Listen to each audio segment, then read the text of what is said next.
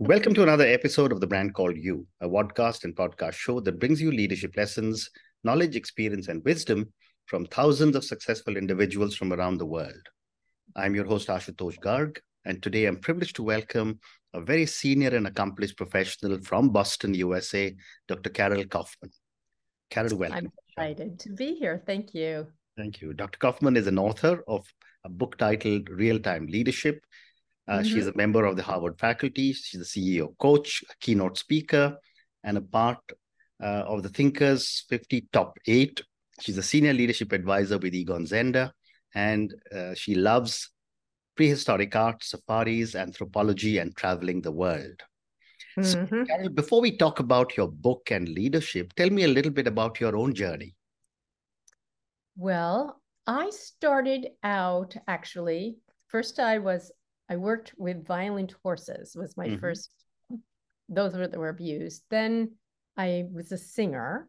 Then um, I really found out that why I loved to sing was really the emotional impact it had for people. And mm.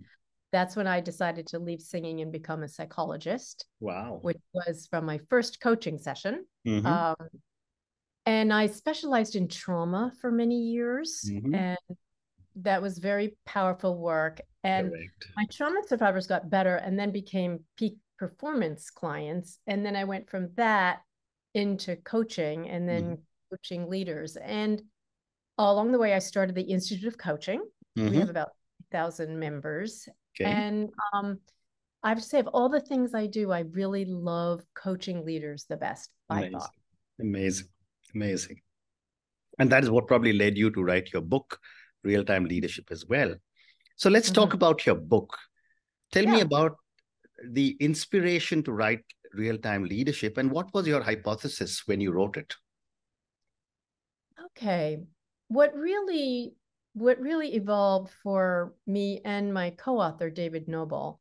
So David is a businessman. He was a CEO of an internet bank way back when. Mm-hmm and and he angles in on the strategy side because the book is part business book it could be an mba book actually mm-hmm. and then and i bought to it then my background in behavioral psychology and um, um more sort of intangible identity issues that mm-hmm. we put together and the backbone of the book is really about how can you as a person and a leader find the wherewithal to create a space between a stimulus that comes at you and the response you give. And mm. as a leader and as a person, if you can do that, but that you can also then know what to do in that space, mm-hmm. it you be a better leader, a person, help you lead your team better, and then create a ripple effect where people mm. can be genuinely aware and responsive to each other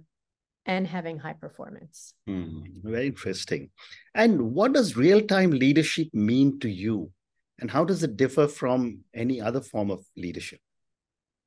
Well, in a way, it probably overlaps a lot with servant leadership, transformative leadership, mm-hmm. um, all of those. Except what it what our book does is it's really like an operating manual mm-hmm. because people say, "Oh, you know, here's a way you could treat other people." Well, we have four categories and we literally go through like a checklist like mm-hmm. an emergency checklist of a pilot in each of these areas i think that's one thing it does mm-hmm. and that's because david and i are you know pretty much you know great coaches mm-hmm. and so we use that but so what we do is we really um believe that this kind of agile leadership where you can change instantly. It's like you can use each part of the book for a split second question. Mm-hmm. Will help you under fire and under rapidly changing conditions. Mm-hmm. So it's really how can you constantly pivot? Okay. and you say that this book is for everyone, not just those in managerial positions. Yes. Can you elaborate a little more about this? Because obviously, your understanding of leadership goes beyond management? Well, it's very interesting because um, David and I primarily work with CEOs and Mhm. founders um, and people like yourself. Mhm. And, you know, so we wrote the whole book with that in mind, either that, you know, people who are, you know, very high end leaders or people who will become them. Mm. It's only after Mm. We, we gave the book to HBR and it was Mhm. out of our hands that I realized we had also written a parenting book Mhm. um, that we talk about. It works at the top of the house and it works in your own house in Mm. terms of literally every aspect of the book. And we have this acronym M O V E, MOVE, Mhm. and it applies to CEOs, but it literally applies to child rearing, how to relate to your family, to other people. Mm. And uh, we, we didn't realize that till the book was out of our hands. Mm. So tell me a little bit more about MOVE. Okay. Um, right. And then you can follow up on what part interests you the most. So um, I'll do it quickly, Mhm. then more slowly, and then we can talk about it in business and at home. Mm. So the acronym MOVE Mhm. stands for M is to be mindfully alert. Mhm. Mindful, we understand, but alert like an athlete. Correct. O is to be an options generator, which is in any aspect of your business or your or your interpersonal um, or your identity life. Mhm. You have four sets of pathways forward. So, okay, so you can be mindfully alert to what you need to do. Then you can have options forward, but you have to really check your vantage point. Mhm. Um, and ego is the enemy of having a solid vantage point. And there's Sure. ways to check off is my vantage point accurate or not, and how to look at that. Then the final one, E, is to engage and, you know, affect Mhm. change inside you or inside your organization. Mm. Mm. Which which one would you like to start with? No, so let's talk about mindfulness then. You know, Okay. said that a leader needs to be mindfully alert. Okay, Uh, so talk a little bit more about that. Yeah. So being mindfully alert. Um, so you, I'm sure, know mindfulness better than I do, but it's this capacity to be settled down in yourself, centered, Mm. and to really be able to notice without judgment Mhm. what is going on outside of you, inside of you, and with other people. Mm. But then you have to add to that being alert Mhm. alert like an athlete. I think of um, I was privileged to be at the very last game of the very famous American basketball player Kobe Bryant, who Mhm. unfortunately died soon after. And um, you watch him play; he is again centered, but absolutely alert to what's going on um, around, inside, with other, with the competition, with the arena. And so, what we talk about is three dimensional leadership. So, for everyone watching, what you want to do is have three dimensions to your leadership. Right. First is what you need to do.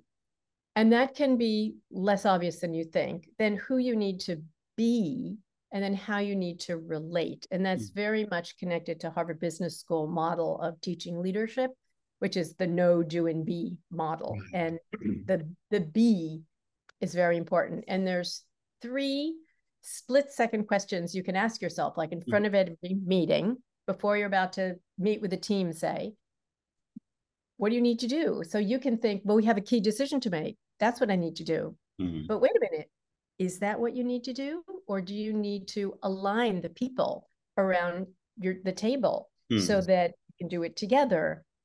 Or you go in and you think your job, what you need to do is to align the people around the table, but Mhm. no, it's actually to make that decision. So Mhm. how do you check in with yourself? What what do I need to do? What do I really need to do? Is that right?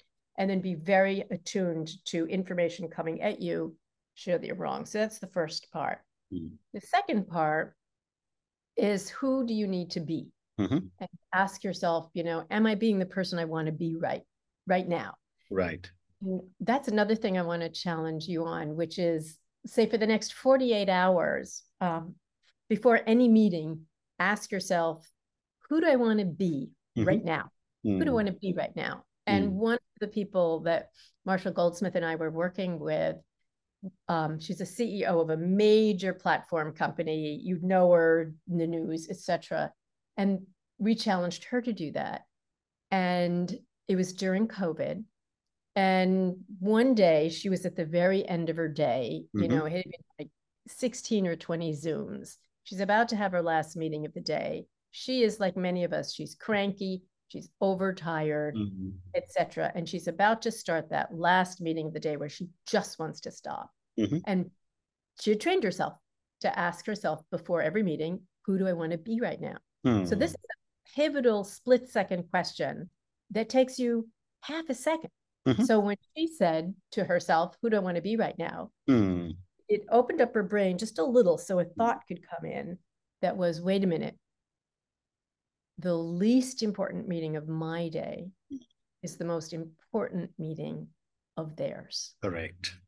And it totally changed. So before I go on to the third dimension, are there any questions? No, no, I'm I'm very clear on what you're saying.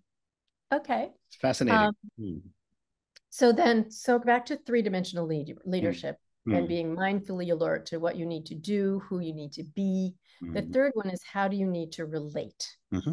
And because we typically work through others and to create a psychologically safe and peak performance organization, how you relate to others is, is absolutely crucial. Mm-hmm.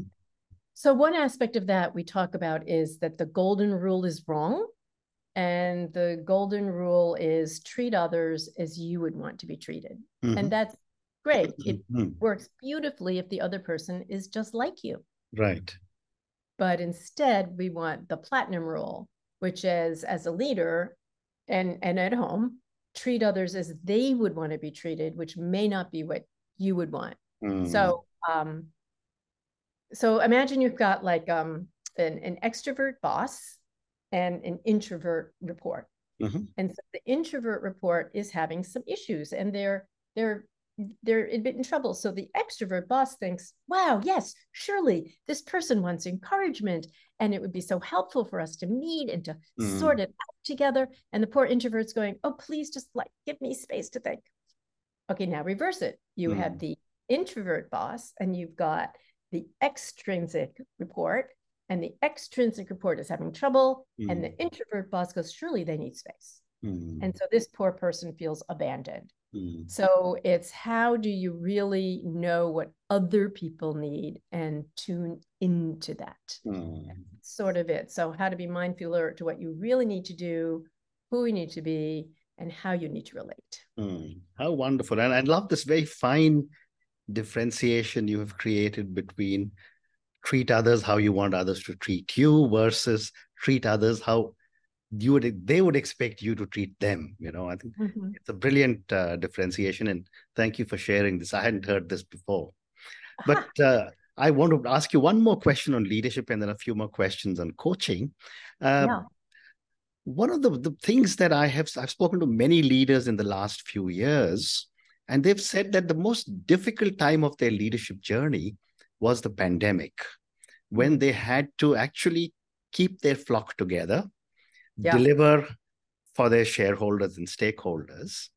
Yes. So my question to you is how do you suggest leaders can affect apply the principles of real-time leadership in remote or virtual environments or hybrid work environments? It's quite a challenge. And of course, the part you're even not mentioning, which is so excruciating, is as the leader, are you going to make people come to work?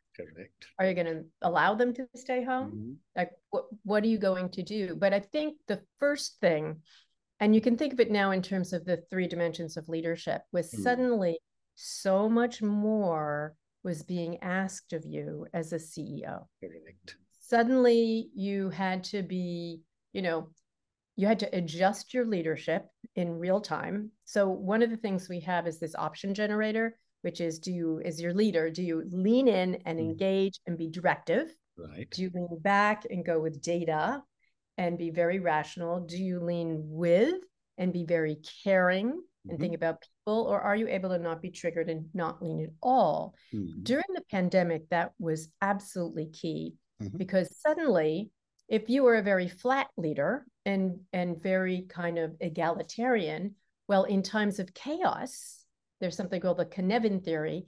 In times of chaos, you may suddenly have to be very directive, mm-hmm. even if only short time. So you may have to lean in when your strength is leaning back or leaning with. Mm-hmm. But the other thing is, so many people needed personal support. And suddenly, as CEO, a lot of people said, I have to be a comforter in chief. Mm-hmm. Suddenly, the demands on me are so great. And then this constant, constant, unexpected change. I mean, mm. It's easy now almost to forget how scared we were in the beginning. Mm. I mean, we were all yeah. really scared. I mean, we, you know, when you'd go shopping or pick up a package of food, you'd wash your hands because you didn't Correct. know how you could get it. And so mm. I think the the leaders who um, had to help those people, it was an enormous. But the big one, I actually wrote an article for HBR mm-hmm. called "Without Compassion, Resilient Leaders Fall Short," because I found that with most of the leaders that I was working with, and and you know these are people who run 350 billion dollar organizations down to maybe 2 mm-hmm. billion.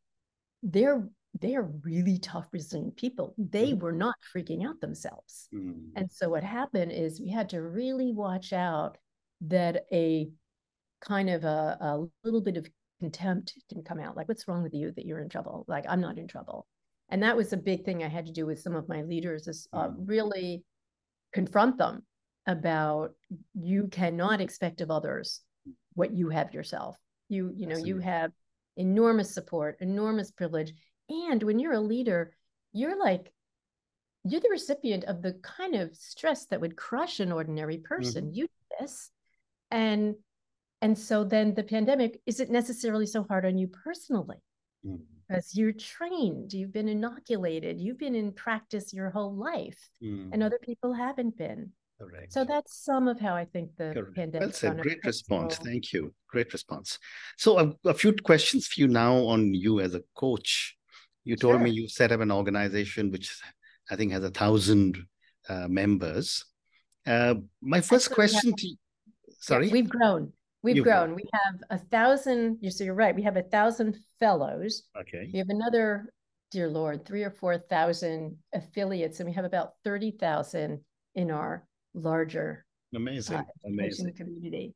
So my first question to you is that, given mm-hmm. yeah, your own amazing background, how has your background supported your coaching philosophy, your style, and your values? Mm. Ah, uh, do you have three hours? Um, no, I wish I did. But I'll, I'll tell you one one thing, mm-hmm. um, which is a bit personal, but it really has impacted me. Is my father was a CEO entrepreneur who was a um, a sociopath. Mm-hmm. He he would when I was young. So, mm. um, so imagine you're a leader. Could you imagine having this conversation with your child? Mm. Which was one day we're sitting out by the lake, and he's like, "Carol, this honesty stuff. This is blank for the birds. It's a jungle out there. You've got two choices. You can lie first, or you can lie second. Mm. First is better." And then he taught me how to lie. And I, hmm. but dad, I don't want to lie. He's like, it's hmm. the only thing. So the irony is, is that by watching him and his criminal activities, which he wanted me to continue after he died. And um, frankly, at great risk to myself, I mm-hmm. shut them all down. Hmm. Like the gold running, everything. I hmm. burned hmm. everything. And then I ran out of town, literally. Hmm. Um, yeah, and they broke in right after I left. But actually, that has been very, very formative.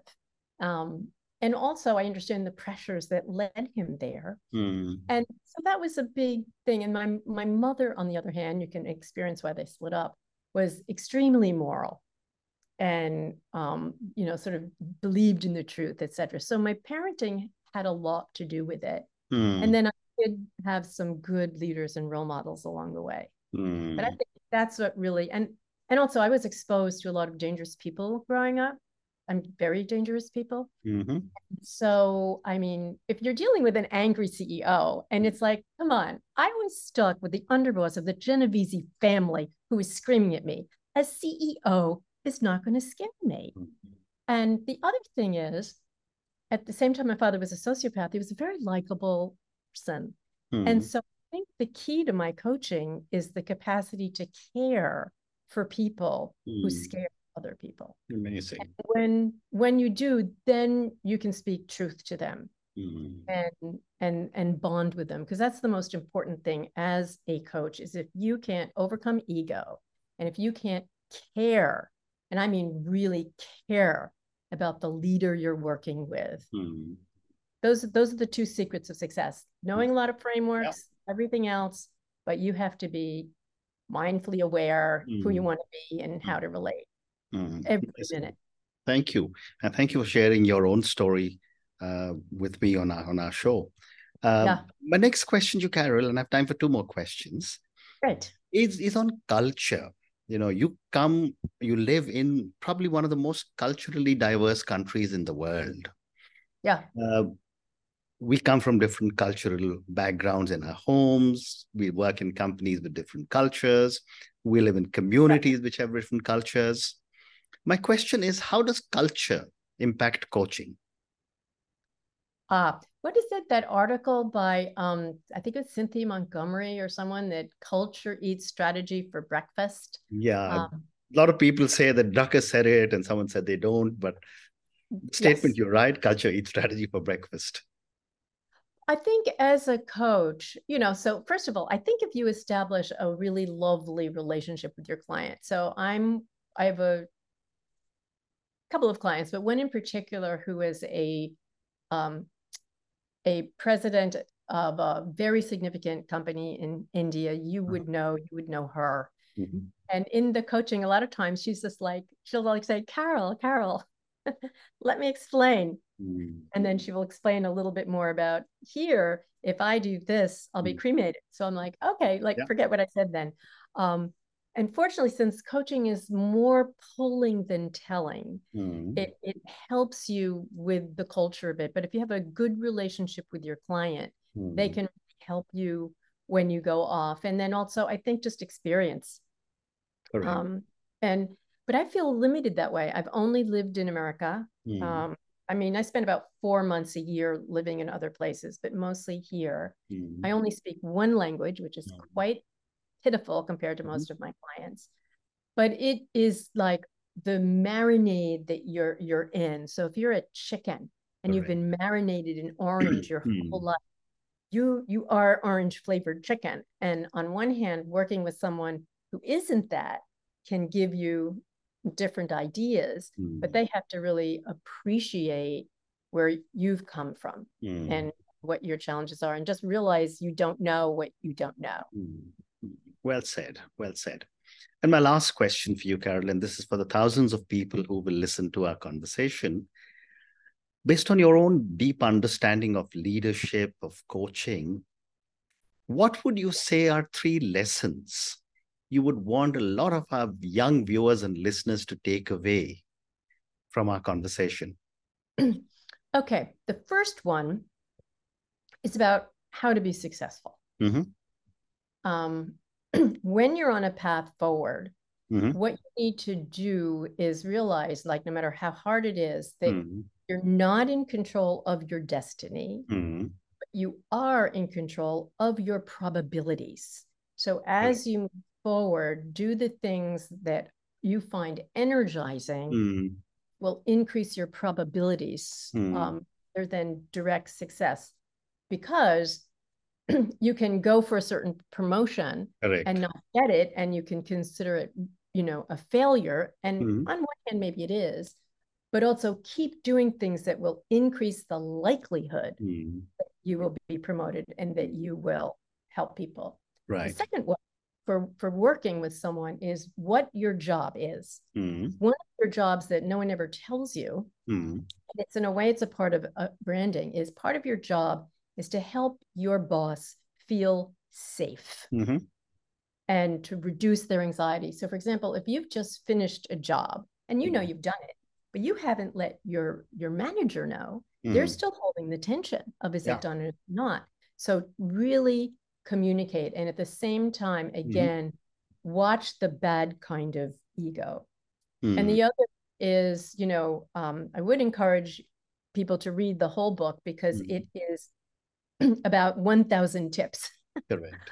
on on how to be more successful. But mm-hmm. I think if you, you know, we talk about the big thing is mm. find space between stimulus and response, mm. live there mm. as much as you can. When something comes at you, don't immediately throw it back, don't drop it, um, don't hug it, but just give yourself that space mm. to think and choose. And then you can become not just a good leader, but hopefully extraordinary as as a leader and as a person. Mm. Fascinating. And on that note, Carolyn, your wonderful lessons. Um, and I love the first one when you said you're not in control uh, of your destiny, but you're definitely in control of your productivity. I think that is such a powerful statement. And next, you, you also told me was that help your boss feel safe, uh, which means you also said communicate. Thank mm-hmm. you so much for speaking to me about your journey. Thank you for talking to me about your book, Real Time Leadership. And I'm asking all our viewers and listeners to go and check out Dr. Carol Kauffman's book, Real Time Leadership. Thank you for talking to me about MOVE, M O V E. I love the four uh, aspects that you spoke about in M O V E. Thank you for speaking to me about so many different aspects of coaching. Thank you again for speaking to me and good luck. It's a pleasure. Thank you. Thank you. Thank you for listening to the brand called You videocast and podcast, a platform that brings you knowledge, experience, and wisdom of hundreds of successful individuals from around the world. Do visit our website www.tbcy.in to watch and listen to the stories of many more individuals. You can also follow us on YouTube, Facebook, Instagram, and Twitter. Just search for the brand called You.